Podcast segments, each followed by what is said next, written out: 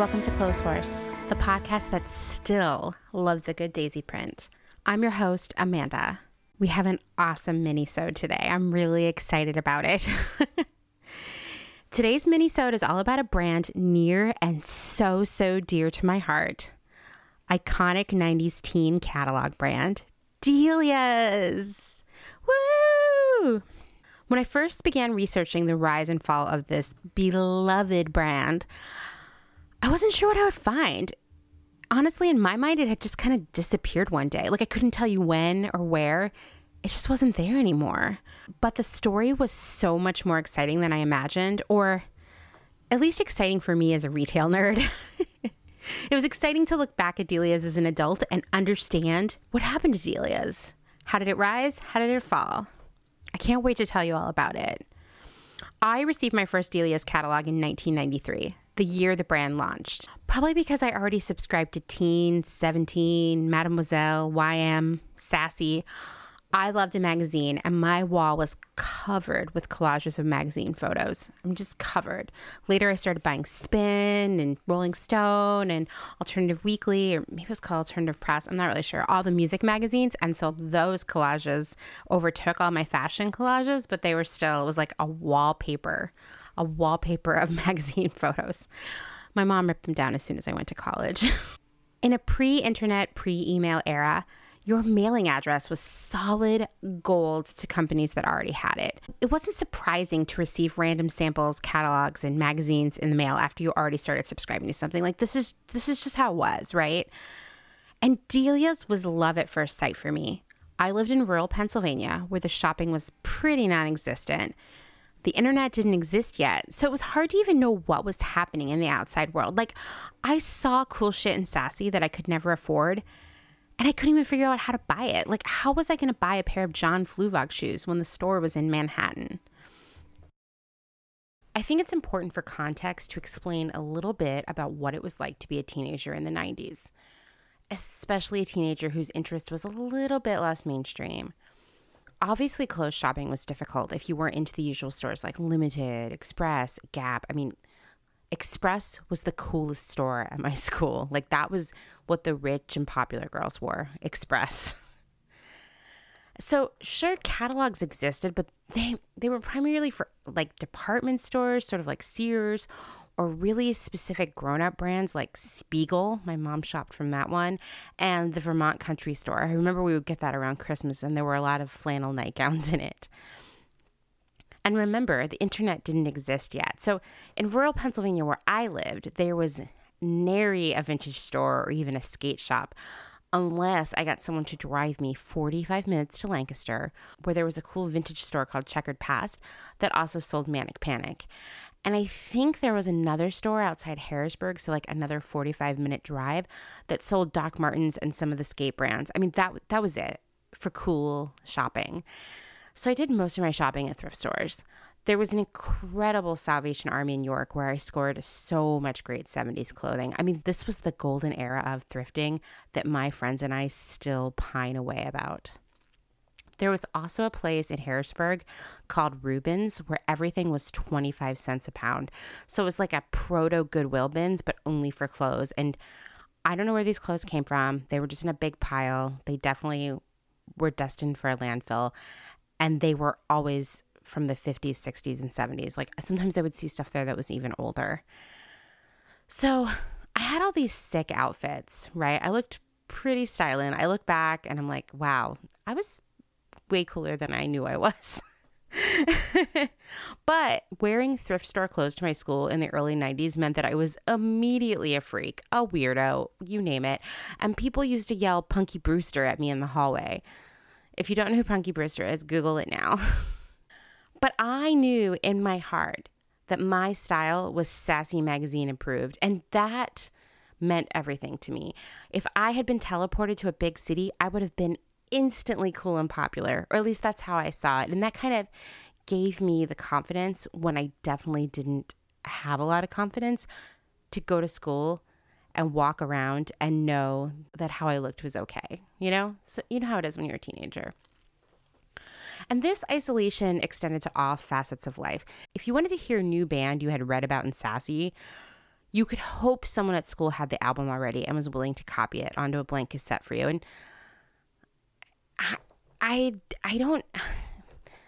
It's a condition that has existed as long as I have lived, where it seemed like, especially when I was a teenage girl, but to a lesser extent when I was in my 20s, that it was always the boys who had all the records, right? They had vinyl collections before anyone else did. They had all the CDs. They had all the tapes. If you wanted to hear something cool, they probably had it, whereas girls didn't as much. And maybe because there was weird sexism around music. I mean, that there's no maybe. We know that that's real. But I also think girls are spending money on prom dresses and makeup and clothes in a way that teenage boys aren't. Maybe that's where it starts. I don't know. I would love to read a book about why loving music is so gender specific. But so if you wanted someone to copy something onto a tape for you, it could be complicated, right? Because if it was another female friend, then it was no big deal to copy tapes and CDs for them. But if you asked a boy, or you copied a tape for a boy, which I did a couple times too, that was a whole thing, and not worth the confusing conversations and gossip that would result from this like tiny incident of piracy.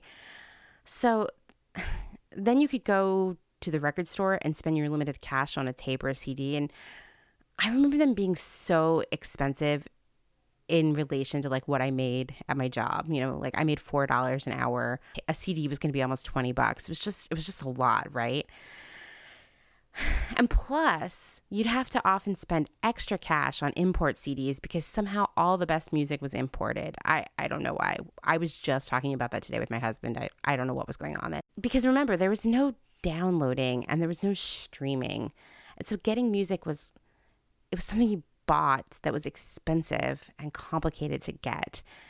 And then you had to know of those bands and albums in the first place because, once again, there was no like recommended playlist on Spotify, right? I couldn't sit around and read articles on AV Club or Pitchfork. And so if you wanted to know about bands and albums in the first place, you would have to buy a bunch of magazines to learn what cool people were listening to. And I was lucky because we finally got cable television in 9th grade so I could watch MTV. In particular, 120 minutes. Like, I had been begging for cable forever. So that was a big deal for me. So being a teenager in the 90s, it's a lot different than it is now, right? And so now that you get that context of there not being a lot of cool stuff in your life on the reg, you can see why Delia's was like a gift from heaven for me the day it showed up at our house. Now I could buy clothes that were more like what I was seeing in magazines, and it didn't have to be this epic undertaking. I wasn't going to have to beg someone to drive me hours to buy cool clothes. Of course, I was going to have to get my mom to write a check, and that was going to be its own thing, but that was still easier than asking someone to drive me to Baltimore or Philadelphia to go shopping. Of course, I was broke AF. As you know by now, if you're a regular listener, my family was not well off. In fact, we hovered right above the poverty line with some better years and some worse years when I was growing up. So Delia's felt expensive to me, but it wasn't out of reach. I saved my babysitting money and I worked all summer long. In fact, some summers I worked 2 jobs at a day camp on the weekdays and a convenience store on the weekends. So I could afford to buy some Delia's stuff here and there. And at some point along the way, my grandma discovered the Delia's outlet in Reading, like a true overstock from the catalog outlet, the sort of shopping adventure that no longer exists in this world, like a true gem. Anyway, what I'm saying is that for me, Delia's was aspirational. And I know it was the same for millions of other teenage girls of that era. Every brand that has existed in our lifetime has dreamed of being aspirational to someone. That's why luxury commands the price it does. It's universally aspirational. And I've been in meetings upon meetings upon meetings during my career where we've talked about our dream product offering being aspirational to our customers. You know, sometimes we've nailed it, sometimes we haven't. The internet tells me that the purest definition of aspirational is having or characterized by aspirations to achieve social prestige and material success. In other words, acquiring things from an aspirational brand feels like a goal, something you earn. And when you achieve this goal by owning things from this brand, you will be someone better than you are now. We've all had these feelings about some brand or another, right? I think I've had a harder time feeling that level of aspiration, of desire for any brand in the past few years. But I don't know, maybe that's because the landscape has been kind of uninspiring. Maybe I demand more. Maybe I'm unimpressed by the products of clever marketing because I've been so deep within them for so long. It's hard to say. But outside of the Esprit bag, I dreamed of owning in junior high, which, by the way, never happened. And so I still hope to find a vintage one someday. Delia's was the first brand that roused those strong feelings of all caps, need, want, covet. Even now, looking at scans of old catalogs makes me feel kind of giddy and it's inspired and excited. And like, I want to go make outfits and have a new style. So now you know how I feel about this brand. The love is still there. And I suspect many of you Close Horse listeners feel the same way. I want to tell you a brief related story that happened in my adult life. It's about Delia's, of course. I'm going to start by saying this, and it's specifically based on my own observations and a few conversations with friends who share a similar background. When you grew up poor, you worry about money for the rest of your life. It's on your mind all the time. Not just when you're negotiating a salary or thinking about bills or dreaming of buying a house. The fear of being poor is always there. I have regular nightmares about being evicted, of all my teeth falling out, of finding that my checking account is empty. I could go on and on. Now more than ever, I'm having these nightmares, but I've always had them. When you were like myself and you grew up poor, when you came from a largely disadvantaged background, the sense of imposter syndrome never goes away. Maybe you can have a good job, be good at what you do, have nice clothes, seem put together, but you're always afraid that everyone knows you're not one of them. Maybe your imperfect teeth will give you away, or someone will look up your family on Facebook, and you hear mean, classist remarks all around you all the time. It never ceases to amaze me how many people who would never, ever say something overtly racist, out loud at least, around coworkers or certain friends or just generally in public. Maybe they're doing that at home, but that's a whole other thing. And I'm not saying that they aren't racist in their minds and their other behaviors and microaggressions either, but just like they wouldn't declare something racist on Slack at work or like in a meeting. Those people would never do that, but they have no problem making fun of poor people, of speaking to this like one-dimensional idea that people who are poor are lazy and stupid. It's just, it's like it's socially acceptable to hate poor people. Ask how many times I've had to hear jokes about white trash or trailer trash. In fact, I was part of a larger social group in Portland that I completely divorced myself from after most of the women in the group spent the weekend at a vintage RV park and hashtagged everything trailer trash. I can only assume it's 10,000 times worse for people of color and probably 20,000 times worse for people of color who grew up poor. I'm not trying to say that my own imposter syndrome is the biggest tragedy that's happening in our world right now, but it's there with me everywhere I go. And as I've made a career in buying, I've been surrounded by people who come from a much more upscale background than I did, you know, but I pass, right? I like from the outside, I fit in. I would seem to, right? So here's the story. I was at work and I brought up Delia's somehow. Once again, this was not that long ago. I think it probably came up because the wave of 90s nostalgia was cresting. My boss, who like many of the people I worked with came from an incredibly privileged background, said, "Oh, my mom never bought me stuff from Delia's." And I so stupidly said, "Oh yeah, neither did my mom because my mom thought it was too expensive," which was true. And maybe she was right. Maybe it was too expensive for what it was. We're a very thrifty family. My boss practically spat back at me like she was offended. No, she wouldn't buy me stuff from Delia's because it was cheap and trashy. She bought my clothes from J.Crew and they were nice. You know what? I felt like such an asshole. Like this brand that I admired, that I aspired to own, was cheap and trashy. Which by extension meant that I also was cheap and trashy.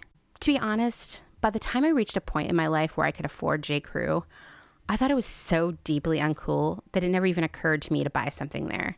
But it was certainly far, far, far out of reach for me when I was a teenager. It was then at this moment that I knew I would never fit in at this job, that maybe people would respect what I did and appreciate my experience, but they would always know that I was not one of them, and I would reap the repercussions down the road. And you know what? I did. However, I still maintain that Delia's was aspirational. The marketing, the design, the assortment, it's what brands try to do today over and over again, and yet they can never nail it. To believe that Delia's is trashy or worthy of contempt, to feel that way is to dismiss something that laid the groundwork for every brand that came after it. To scoff at Delia's is to say you care nothing about understanding your customer, and you don't want to give her anything to daydream about because you don't even know what's in her daydreams.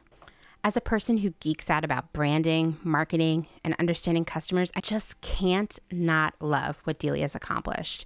In a pre-internet, pre-social media era, somehow they nailed it via mail. That's right, ye old snail mail. Mail, my friend. So, without any further ado, let's get into the story of Delia's. And I'm sorry for the public therapy session, but I also have to say it's not the only time that Delia's and J.Crew are going to be mentioned in the same sentence in this episode. Funny how things like that work, right? Okay, so first off, let me tell you something that blew my mind. Delia's was in business until 2015. Like, what? I thought it had disappeared years before. In fact, the last day of business was March 11th, 2015, when Delia's officially said goodbye after a massive clearance sale and just shut down its website. The company had filed for bankruptcy in December 2014. Just a few months before that, shares of the company had been trading at a mere 19 cents each, and the NASDAQ was actually threatening to give the brand the boot if the stock price didn't rise above $1 soon. For some context there, because I too have no idea how much shares and things cost, when I was researching this episode, Gap stock was trading at $14. So this is clearly a pretty dire situation for Delia's.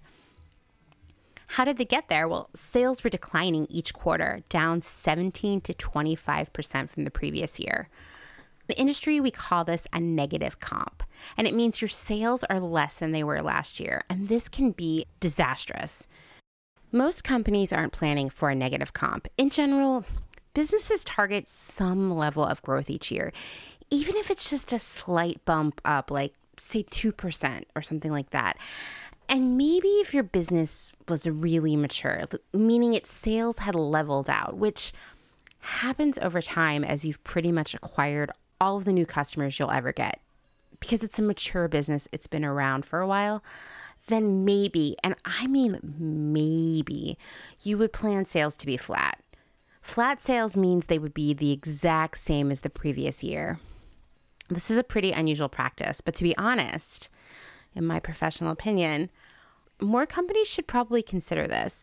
It could prevent a lot of inventory burning, as we've spoken about in previous episodes, and, you know, people losing their jobs because the budget for the company is based on a sales plan that's not achievable. So there's a shortfall in budget and people lose their jobs. It's a lot of what's happening right now in 2020. So planning a negative comp like Delia's was having for your sales plan is pretty unusual. That said, plenty of retailers have revised their 2020 sales to be lower than 2019. But a global pandemic and whatever terrible thing is happening in our economy right now is pretty unusual to say the least. So knowing all of this, it seems unlikely to me that Delia's was planning for negative sales. So this miss could have devastating effects. Okay, first, there's the previously mentioned budget issues. Delia's annual operating budget, meaning all the money it can spend for that year, would have been directly tied to a sales plan that was clearly missed. So now it's time to start thinking about cutting expenses, and that could range from cutting shipping expenses by renegotiating with the shipping carrier to maybe holding off on some new hires to actually laying off some employees. And these declining sales lead to excess inventory because remember, inventory is tied to a sales plan. When you miss your sales plan, you're left with too much inventory. But you still paid for that inventory, so you're spending cash that you aren't making back. You're also still paying for your warehouse, your employees, your stores, etc. In this way, missing your sales plan also leads to a negative cash flow situation. That means you don't have enough money to keep moving forward. And in the first half of 2014, Delia's lost about $26 million. That was just in the first half of the year. Delia's warned at the end of the quarter in its Form 10-Q filing with the Securities and Exchange Commission that if trends continued, quote, the company will not have sufficient liquidity to meet its anticipated cash requirements through the next 12 months. Basically what they're saying is we don't have money to pay our bills if our sales don't improve. I should also say at this point that I was really surprised to learn that Delia's was publicly traded. So at this time, it was October 2014, the CEO, Tracy Gardner, said that several companies had reached out to discuss acquisition, otherwise known as buying Delia's, right? So it seemed like that might happen. Unfortunately, a buyer never came through. And in December, the brand filed Chapter 11 bankruptcy, and it worked out a deal to liquidate all of its inventory and assets, otherwise known as a massive clearance, right? And that was the end. At this time, the brand still had 95 retail stores and thousands of employees. They all lost their jobs, the stores closed, the inventory all went away, and the website closed up shop. So let's go back to the beginning, because that's the only way we can explain what happened in the end. Delia's was founded in 1993. It was founded by Stephen Kahn and Christopher Edgar, former college roommates who set up shop in New York City's West Village. So what I'm saying is, Delia's was founded by two men. This blew my mind. Of course, it was the 90s. So, okay, yeah, only men can probably start businesses in the 90s. In the beginning, they focused on college-age women. It was kind of meh.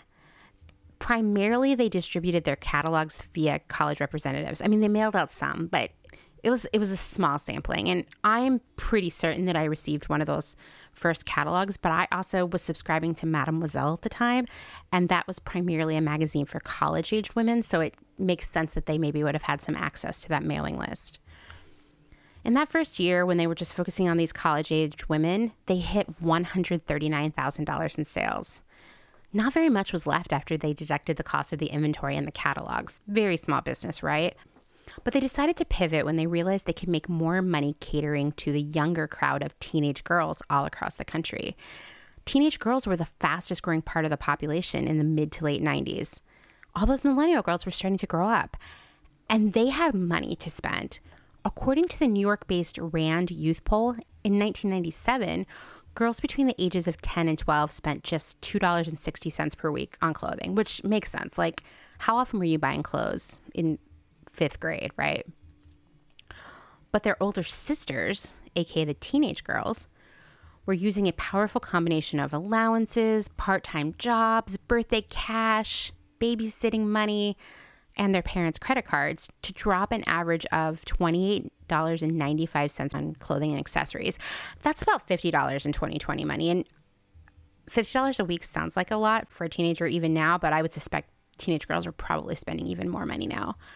So they made this decision to pivot to these girls. I mean, they had all the money. And you know what? It worked. Sales increased to more than $5 million the year they made that shift, from $139,000.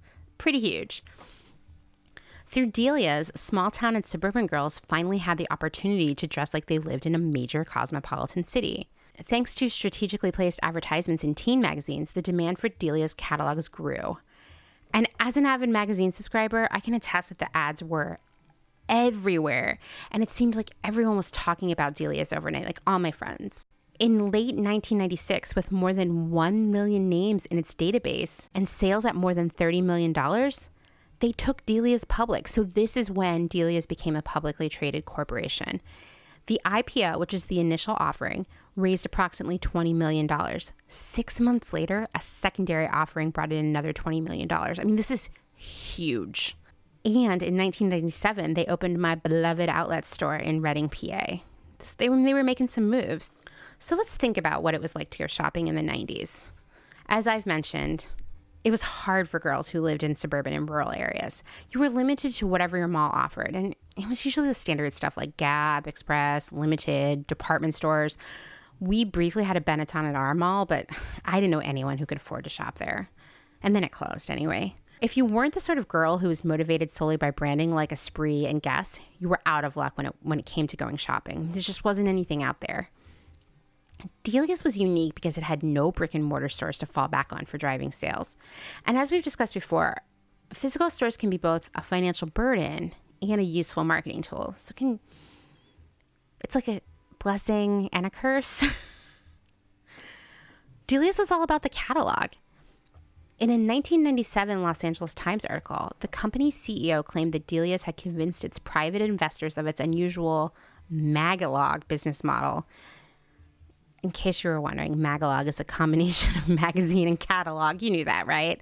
They'd convinced its investors of the genius of this magalog model by comparing it to MTV.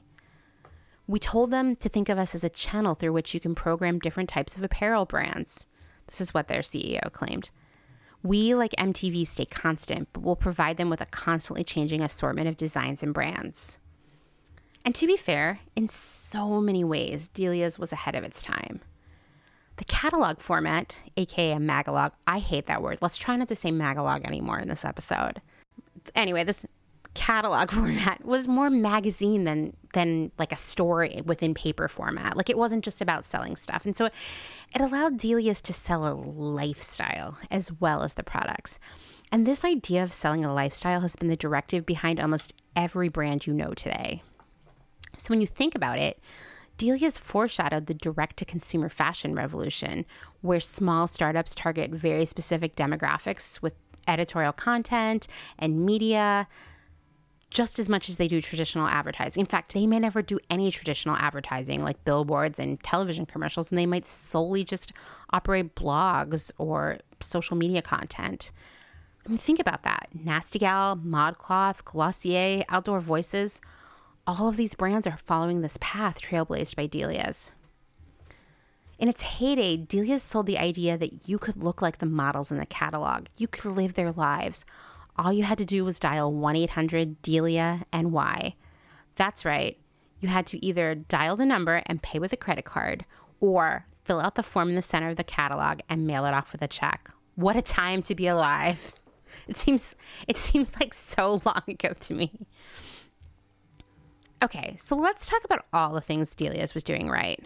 I mean, first off, there was the iconic product offering. You know it so well. Striped crop tops, wide leg pants, chokers, cute backpacks, girl-sized skate sneakers, platform Mary Janes. You can picture it all, right? Even though this company was founded by men, they hired the right women to pick the product. Buyers who really understood the customer. And in fact, the majority of both the product and creative teams were women, led by women, and this was really unusual for the 1990s. The buyers were young, either in college or just out of college, and they lived, dressed, looked just like the girls in the catalog. They were living embodiments of the aspirational brand. The other great thing about Delia's is they were bringing brands to their customers that they couldn't ordinarily find in their local malls. Sugar, Roxy, Tasty, Rocket Dog, and tons of skate brands that don't even exist anymore. Most of these brands came from LA or New York, so they weren't accessible to anyone who lived in between. There's a lot of space in between those two cities. Some analysts believe that Delia's was the beginning of the death of regionalism, which is this idea of individual culture, fashion, and trends being dictated by where you live. Think about how some people call soda, and some people call it pop, and some people call it soda pop. That was a regional influence, right? This idea of regionalism was completely obliterated by the internet. Now, there is no region anymore because we live in this world online that links us to everything and to everyone. Over time, Delia's became more and more private label, meaning that the bulk of the product in the catalog carried a Delia's label, but the early years of Delia's helped tons of small brands build up business and gain wider distribution.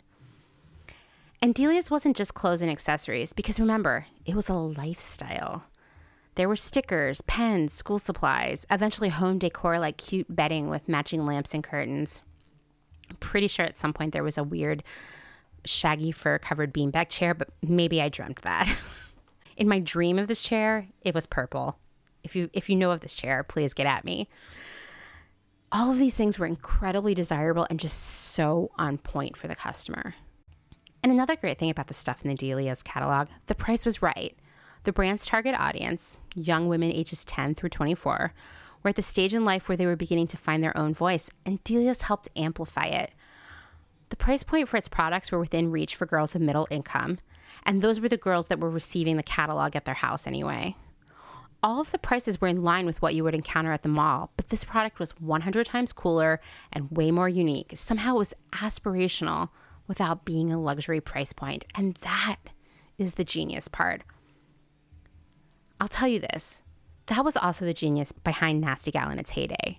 Nothing too expensive, but always cool and unique. Aspirational as hell. Being aspirational without being expensive, that's the special sauce right there. Like, Chanel is aspirational because it's luxury and only some people can afford it. That makes sense. But we rarely think of inexpensive things as aspirational. Like, think about Forever 21. They used to sling a ton of clothes and shoes, but no one ever identified with Forever 21. They never aspired to be seen in Forever 21 clothes. It was more means to an end. So to hit that lower price point and still be something that girls dream of owning, that's just genius. I mean, all brands and retailers dream of achieving that balance, and it's so hard. Next was the catalog. I mean, it was a masterpiece of design and copy. Seriously, people write nerdy design think pieces about the genius of the Delia's catalog. Keep writing them because I love reading them. So the catalog came out 10 to 12 times per year, not quite every month. I'm sure you can picture the font when you close your eyes. The brand's upper lowercase font mashup with a casually placed asterisk was the epitome of cool early internet chic. It inspired years of slightly obnoxious conversations on AOL Instant Messenger. And, you know, I think it may have carried over into the MySpace era, if I recall correctly. The font itself was inspired by the font used on the cover of my all-time favorite teen magazine, Sassy. Not the Sassy logo, but the other font used on the cover to lure you in with exciting promises like 20 prom dresses that aren't disgusting and we take you to the gynecologist. I hope this is the last time we say gynecologist on the podcast, but who knows? Who knows what will happen? The copy and the content was also not unlike Sassy. Rather than the how to get a boy to kiss you content of most of the other media aimed at teen girls of this era, the voice was irreverent, casual, empowering. The focus was on the girls and their personal style and lifestyle, not on boys, dating, no mention of the male gaze. There was nothing else out there like this at that time. Charlene Benson was the creative director of photography, and she's responsible for the brand direction and general vibe. Here's a quote from her. I didn't want the copy to repeat and say what the person was already saying. I thought of it as an opportunity to have this parallel dialogue with the shopping experience. And there are a couple styles of typography, so we could fit a lot on the page, but still have it feel fun and wonderful.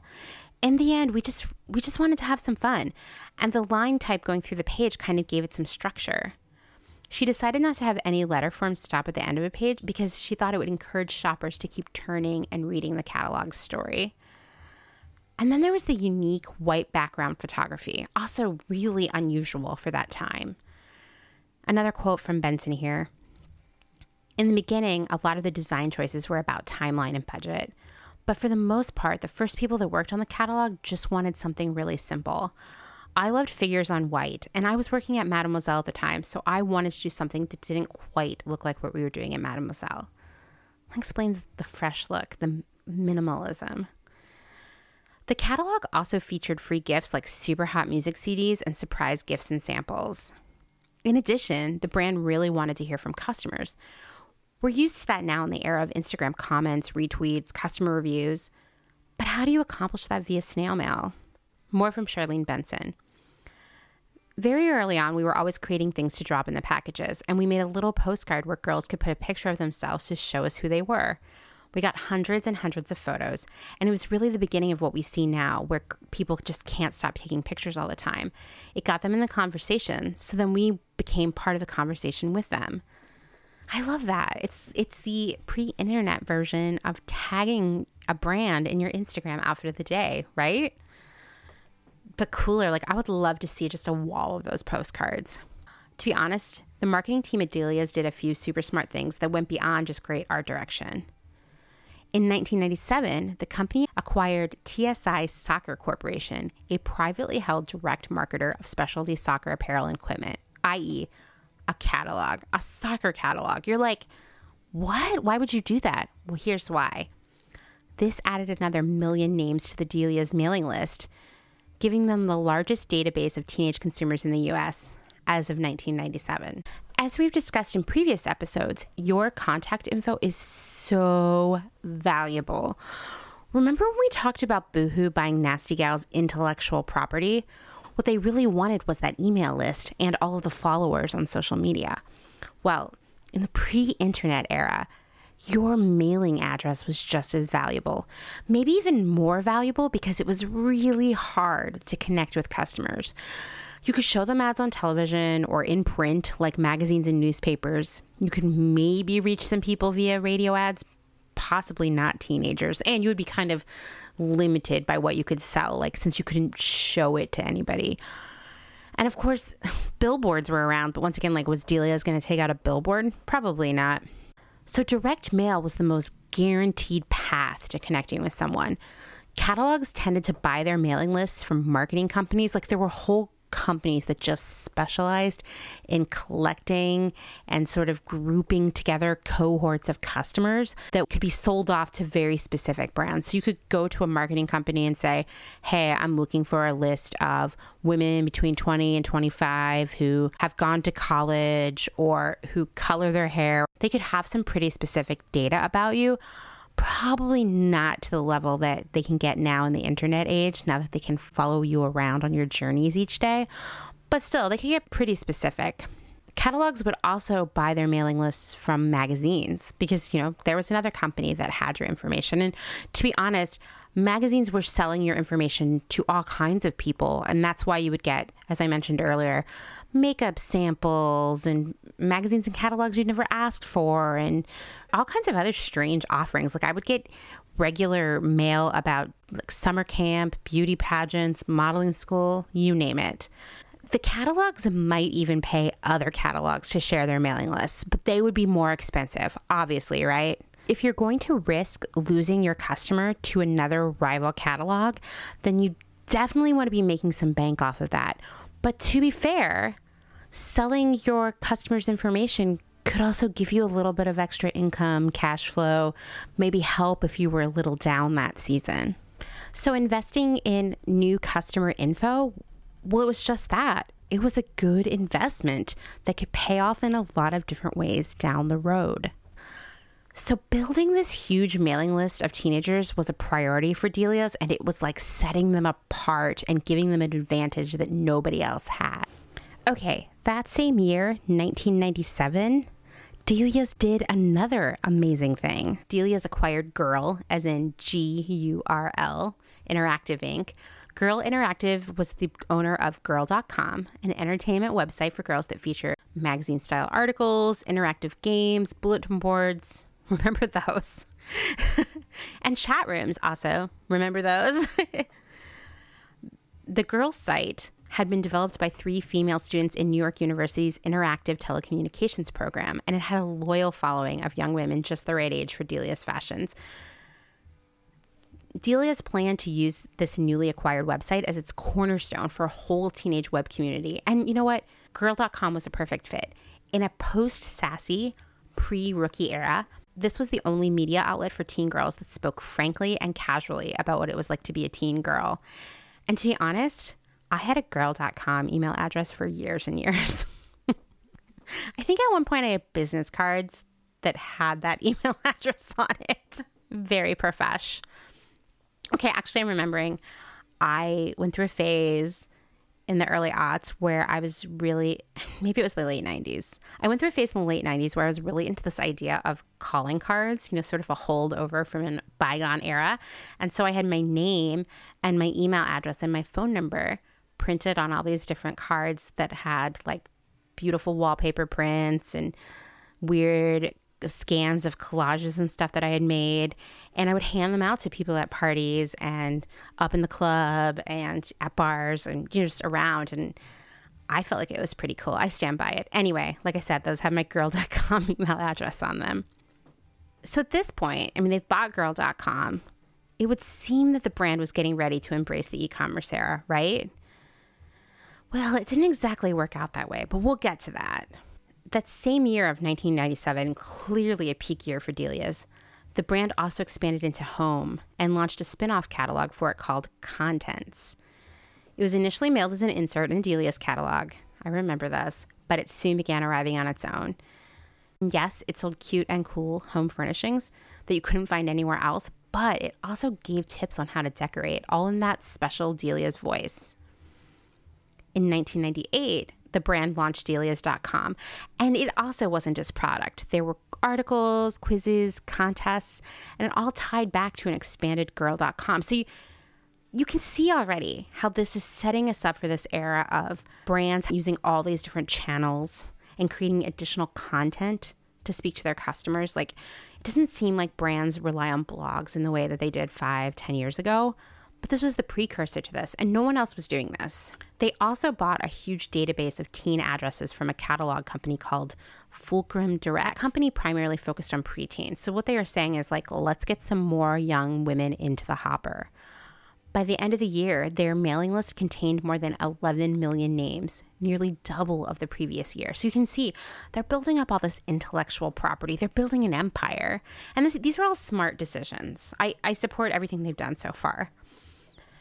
They also launched Droog, the first ever catalog aimed solely at teenage boys. I don't know anyone who ever bought anything from Droog, so I don't know how successful it was. There isn't very much left of Droog on the internet in 2020, but the scans that I did see were pretty fucking cool. Like, really incredible photography, and the layout itself was like, it was so modern and both minimal but masculine.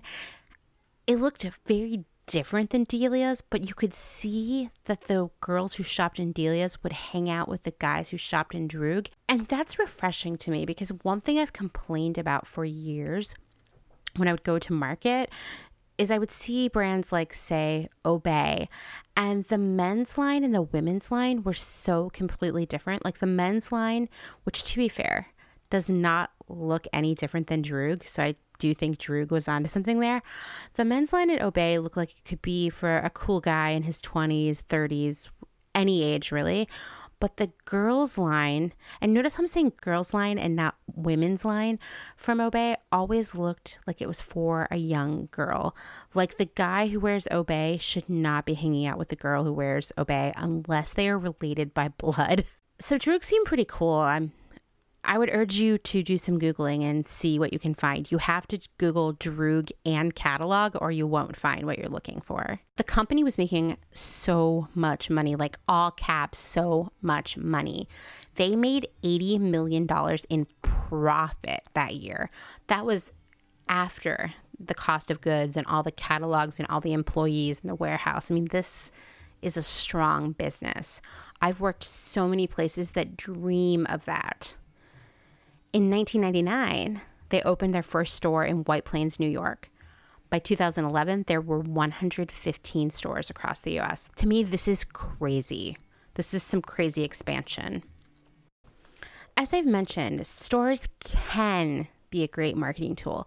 Like, if you somehow don't have a customer's address, they might find you in the mall. Great. But at this point, with Delia's mailing list being, like, legendarily huge, this seems highly unlikely to me. Stores are expensive. I cannot underscore this enough. First, there's the rent. And in a mall, it's gonna be a lot.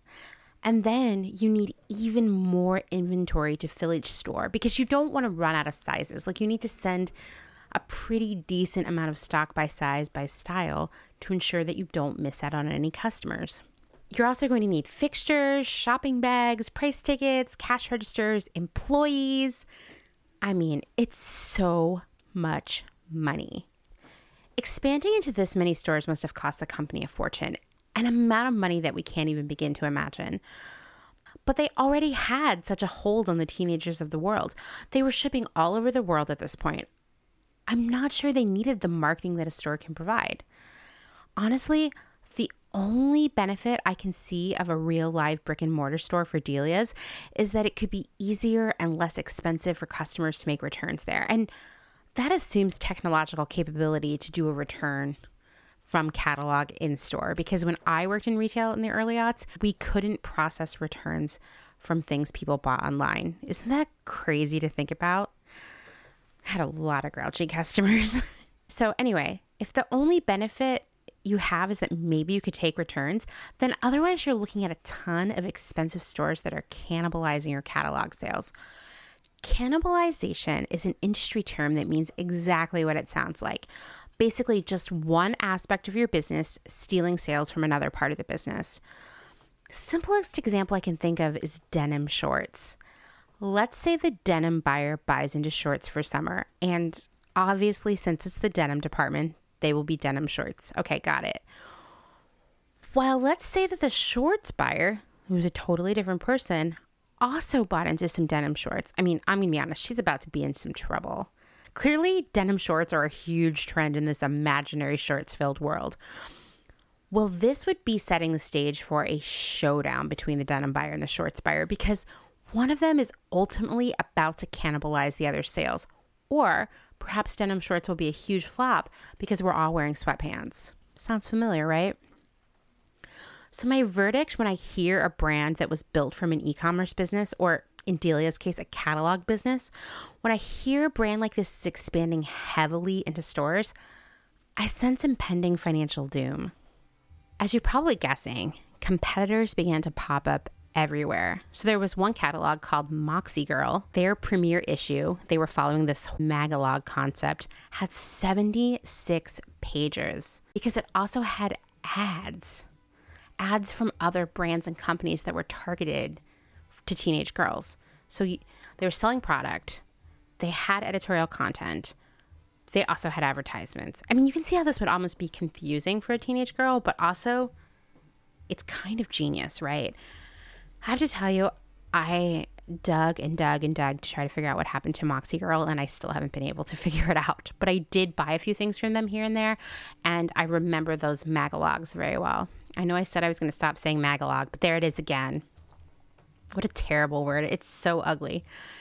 Okay, there was another catalog called Girlfriends LA, and this had that like squeaky clean look of Delia's, but not really as cool. I will tell you that at one point they had a young Britney Spears on the cover, and they had more than just clothes as well. They had temporary tattoo art, body paints, hand painted designer light bulbs, and strangely fragranced pillows. I mean, I would have fallen for all of this. I remember getting this catalog and being like, it's a little too young for me. There's also Airshop, which was an internet site, and they were also sending out some catalogs. And then there was Alloy, which also was at this point a pretty strong online business, but they were planning to start sending out catalogs too, based solely on what they were seeing with Delia's. Later, Alloy acquired Girlfriends LA. So Alloy, it seems like, is, trying to build a little bit of an empire here, huh? I want you to remember Alloy because they're going to come back into the picture a few years later. Spoiler. Okay, so things are like gangbusters, right? Like how, based on what I've told you so far, how can Delia's no longer be in business? How did everything fall apart by 2014? Well, it all started in 1999. So just a couple years after everything I was telling you about, when Delia signed on to some very expensive leases on stores, and the stores just weren't making enough money to pay those leases. And then there were a lot of issues with the e-com business. In a story I still can't understand, they tried to spin off Delia's.com into its own company. And then 18 months later, they brought it back in-house. And I mean, to be honest, it just cost them a lot of money and time, millions of dollars. And it was like after that, they just couldn't catch up. Delia's also went on a mega spending spree, buying several children's apparel and sporting gear catalogs. They just were bleeding money. They were opening stores, buying all these weird catalogs. It was like the prize that they had their eye on was customer information, which is very smart, but they weren't focusing on any other aspect of their business, it seemed like. So by 2001, they had sold or closed almost all of their non-core properties. So that included Droog, the boys' catalog, and they sold girl.com to 17. So by 2003, Delia's was hurting. E-com wasn't performing. The stores were breaking the bank. Things were very bad. And in swooped Alloy. Remember, I told you to keep them in mind. Despite starting business almost 2 years after Delia's, they were in a stronger place financially. And that's because they had done a bunch of smart things. Knowing this story better, I'm starting to see it as left brain, right brain in terms of Delia's and Alloy. Like, Delia's nailed the creative voice, right? But their business sense just wasn't there. Alloy's branding and catalog was kind of like meh, but they nailed all the important financial business stuff. So when you think about the two of them together, it makes sense, right? I mean, here were all the smart things Alloy had done over the years. They had bought other competitor catalogs. They had never opened brick and mortar stores. They resisted the temptation. They bought other marketing companies so they could expand their reach to teenagers. Very smart. And lastly, if you've listened to our previous episodes, you know how important this is. They had nailed the logistics of warehouses and order fulfillment. I mean, that's the stuff that can really drain your coffers, right? And Alloy, through all of their marketing acquisitions, had a bigger database. In 2003, total circulation at Delia's was about 35 million, while Alloy's was more like 55 to 60 million. So huge. Alloy bought Delia's for a mere $50 million at this point. Delia's was troubled, right? Alloy was coming to the rescue. And as I mentioned, this seemed like an amazing plan because this mega company would basically own the teenagers of the world. Their mailing list constituted about 40% of U.S. consumers who were 12 to 18 years old. So almost half of American teenagers at this point. But you know what? It just didn't work. And it's a mixture of things, right? The new mega company continued to roll out more and more stores, all under the Delia's umbrella. They were not Alloy stores. But there was a problem. There were new, cheaper competitors on the landscape. H&M, Zara, Forever 21... Their product was incredibly similar to Delia's, but half the price. So yeah, you can also blame fast fashion for killing Delia's. But there's more. Retailers like PacSun and Hot Topic brought that like girl aesthetic to every mall in America. It was no longer special. And in fact, the Delia's assortment seemed more lost than ever. Mostly graphic tees and low-rise jeans. None of the cool factor that it had in the 90s. Basically just boring clothes. And then there were new edgier competitors out there like American Apparel. American Apparel was a little bit more expensive, but it was sexier and cooler. In fact, the cool girls that had once looked to Delia's as their Bible now shopped at American Apparel regardless of age. So former Delia's customers and younger customers who had just skipped past Delia's and went right to American Apparel. And so the aspirational quality of Delia's was gone. There was nothing distinctive about them, right? They had no unique value proposition, which is the core of any business's success. And so began the hemorrhage of money. Sales were dropping. The inventory was rising. It's a story we know too well. Desperate times call for desperate measures, right? So Tracy Gardner joined Delia's in May 2013 as CEO. The company really thought it had found a solution to its woes with Gardner. She was part of the team that turned J.Crew, who had been kind of floundering. They were sort of an ordinary preppy clothier with a very specific customer. She led the product team at J.Crew and turned it into a bedrock fashion brand rocked by, First Lady Michelle Obama. Like, who better to dress at that time? And so that really turned the business around at J.Crew. So she joined Delia's and she brought executives from J.Crew and Coach along to help solve the problem. She immediately sold off the struggling Alloy business. Now, once again, what? When I first read this, I thought I was confused. But yes, at this point, they broke Alloy out and they sold it off. Overall, I'm not super shocked by this. It's something that happens when multi-brand companies are struggling. It's similar to J.Crew separating Madewell into its own company. And in 2019, Gap announced that it was going to do the same thing with Old Navy. But after further due diligence, they realized that it was just too expensive and complicated to make that change. But the difference here is that Delia's sold Alloy. It's clearly an effort at bringing some cash back into the company at a really desperate time. As I mentioned before, Alloy brought all the business sense to the table. Delia's brought the creative, the brand cachet, the aspirational quality. Well, with businesses tanking all around, you don't need the smart, brainy business side anymore because it's not working, right? So they sold it off. And Gardner had this idea. Why not turn the brand into a niche option for wealthier teenage girls by ramping up the pricing, maybe bringing in some expensive shoe and accessory brands? And like, I get it. If you're looking at a landscape where you say, we sell the same stuff as everyone else, but it's already a little bit more expensive. So why not make it even more expensive? And then it will gain that aspirational quality by being out of reach of a lot of girls. I get it. But to be honest, I've seen this fail time and time again. Kim and I discussed how this happened at Nasty Gal on our e-commerce episodes. And it's happened to other brands as well. Remember, we talked about it happening at Need Supply as well. So maybe if this was back in 2013, I hadn't already worked at Nasty Gal and saw how that failed, I might have also thought this was a good idea. I don't know what else they could have done at this point without completely revamping their assortment. And what that would be, I just don't know. Knowing what was working on the market at that time. I was discussing the Delia situation with Kim a few nights ago, explaining the new CEO strategy of making things more expensive and niche. She groaned, and so did I. I mean, we've been down this road before, but it led to another interesting conversation.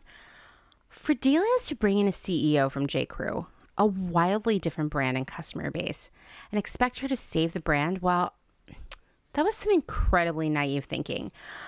I'm not saying she couldn't have done it, but I find it interesting that an individual coming from a far more expensive brand, J.Crew, would immediately go for that let's raise the prices approach, almost as if she didn't understand the customer. Because here, the thing is, we're talking about teenage girls, and yes, they can get money from their parents, but there is a lower ceiling on their income unless they're like heiresses or something.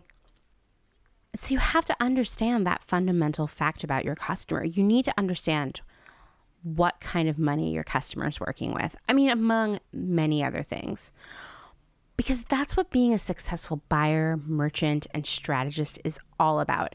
It's not about being the customer. You don't have to be the same age as your customer or live her life, but it's about getting into her head, consuming the media she consumes, watching her live her life, speak her language, know how she thinks.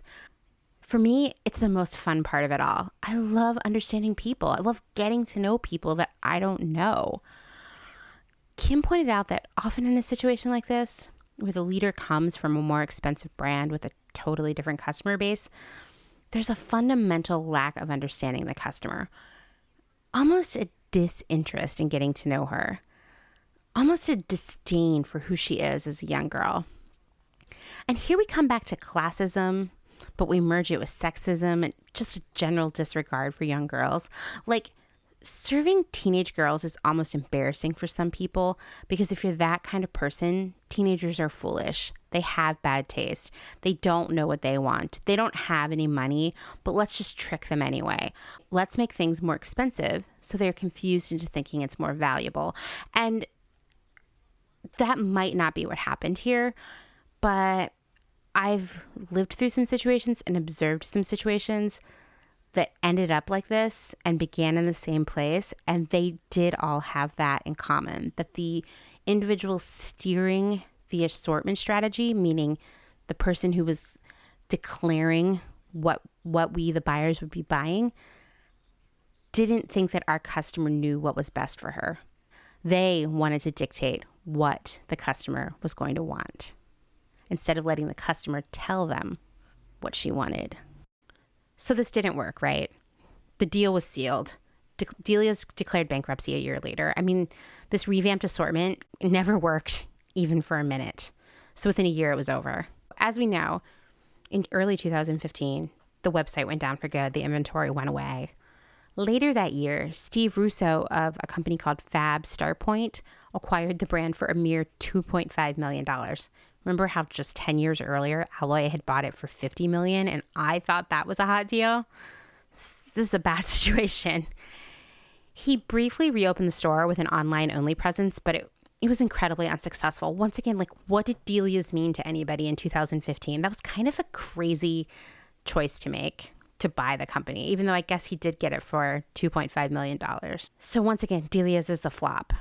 In recent years, Dolls Kill has been licensing the Delia's brand name and designs to create new product, and it does look a lot like its ancestors, but the quality is egregious. I mean, just really, really bad. Fast fashion at its worst. It almost makes me angry because, you know, I have such a soft spot in my heart for Delia's. Yes, I did order a few things in the first couple collections from Dolls Kill, and I had to return them all because they were so bad. But it looks really cute on the page. Alloy is still around, sort of, but the branding couldn't be more different than its skate rave origins. In fact, it seems to focus on clothing for tall women, which, to be fair, is really fucking smart. Always the smarty, that Alloy. I told you, that's where all the biz smarts are. That lives in Alloy's brain. RIP to an incredible era. Still, I mean, Delia's paved the way for the way brands talk to us now. They nailed the voice of their customer. They broke down the fourth wall and spoke directly to their customer like a super cool friend.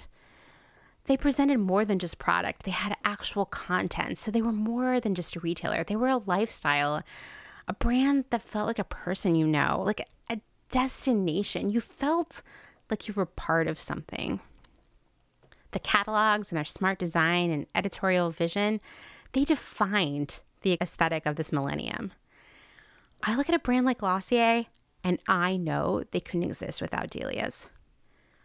Conversely, it seems that while brands have been emulating Delia's style of marketing and customer connection, they haven't really learned from its mistakes, as we've seen overexpansion into stores, the really ill-advised pivot into high price points. These things have taken down so many brands over the past few years. I think Delia's is a timely story for 2020, as it was destroyed partially by hubris and partially by a changing tide in the industry, both e-commerce and fast fashion. It couldn't adjust its plan. It couldn't grow with the times. It just couldn't pivot. And that was it, right? Now in 2020, in the midst of both the alleged retail apocalypse and a global pandemic, brands are dropping like flies. Stuck in their ways for too long, they don't know how to adjust. They forgot to pivot into e-commerce, or they were unwilling or unable to make the shift into more sustainable ethical practices. Maybe they were like Victoria's Secret and they were too foolish to offer inclusive sizing. They just continued to move along with the model of selling as much as possible, everything else be damned. You know what I think? This is the time for you to start your own thing, to do it right, to build something magical.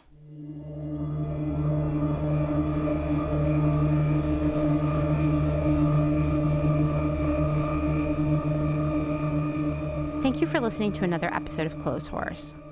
Have something you want me to dig into? More long-gone brands to investigate? Drop me a line at clotheshorsepodcast@gmail.com or find us on Instagram at clotheshorsepodcast. Please leave a rating and or a review on Apple Podcasts. Ratings get us on the charts, and the charts bring us more listeners, more people to teach about not giving your money to assholes. Thanks, as always, to Dustin Travis White for his endless support and amazing theme music. Bye!